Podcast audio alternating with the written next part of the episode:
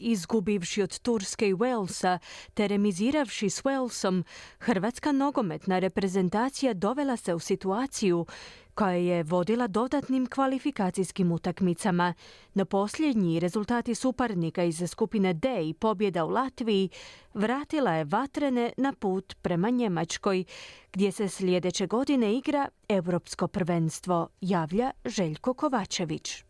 Nakon što je čestitao svima na pobjedu u susretu s Latijom, izborni hrvatske muške nogometne reprezentacije Zlatko Dalić je istaknuo kako su Pjace Juranović i Sučić upitni za nastup za susret s Armenijom u Zagrebu, pa je u reprezentaciju pozvao napadač Bundesligaša Augsburga Dion Drena Beljo Izbornik je pohvalio Kramarića i Ivanušeca rekavši kako je vidljivo da im nedostaje nastupa jer su obojica bili ozlijeđeni i nisu nastupali za svoje klubove. Svidio mu se i debi Marka Pašalića rođenog u njemačkom Karlsruheu gdje je nastupao za tamošnje klubove. Sadašnji igrač Rijeke u susretu s Latvicima pogodio vratnicu. A izbornik nije zaboravio ni Dinamovog veznog Martina Baturinu koji je također debitirao u reprezentaciji.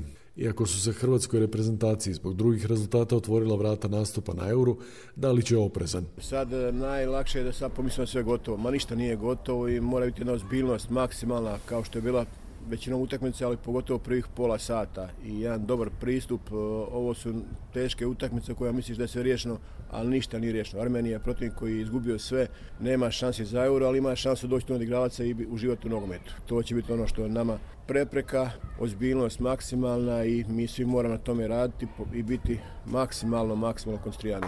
Ne smijemo dopustiti sad, kad smo došli do ovoga, jedan kiks, ne smijemo izgoriti toj želji, znam da imamo puno iskusnih igrača, ali opet velika je utakmica, značajna utakmica je tako da pamet mora biti prvo na mjestu.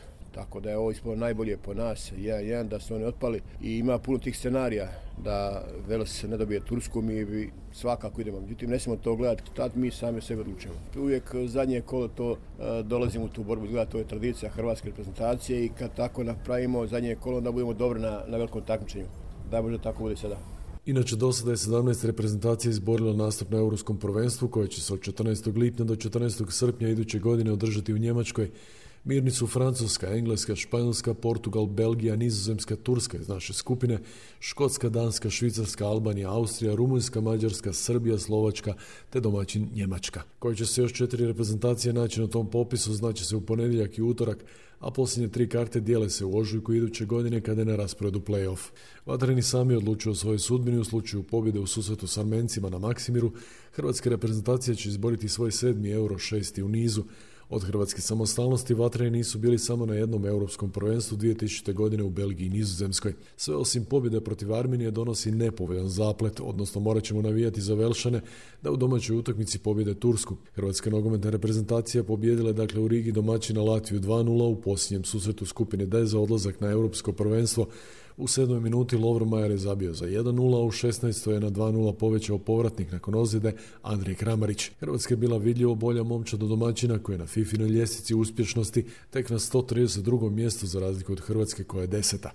Stanje na ljestvici prije posljednjeg kola je tako da je Turska i dalje prva sa 16 bodova, Hrvatska ima 13 bodova, odnosno dva boda više od Velsa uoči posljednje utakmice. Pobjedom protiv Armenije utorak 21. studenoga Hrvatska bi osigurala drugo mjesto i plasman na euro jer su Armenija i Vels u Erevanu odigrali 1-1. Kapetan Luka Modrić. Mislim da smo odigrali dobru utakmicu, ušli smo jako dobro utakmicu i to vrlo brzo riješili i poslije je bilo lakše jer teren nije bio idealan, vrijeme dosta hladno, ne pamtim kad se igrao po ovako hladnom vremenu. Tako da je bilo jako važno da dobro uđemo, to smo napravili, zabili dva gola, možda smo još mogli poslije, poslije smo dosta dobro kontrolirali utakmicu i priveli to u miru kraju i sad se okrećemo e, Armeniji i i znamo šta nam je čini da bi išli na euro. Sigurno da neće biti lagana utakmica, Armenija je i u prvoj utakmici pokazala da ima kvalitetu, ekipa koja ne treba ništa dođe opuštenija i na kraju ti može stvoriti probleme ako ti nisi unutra 100%. Športski pozdrav iz Hrvatske za SBS radio Željko Kovačević.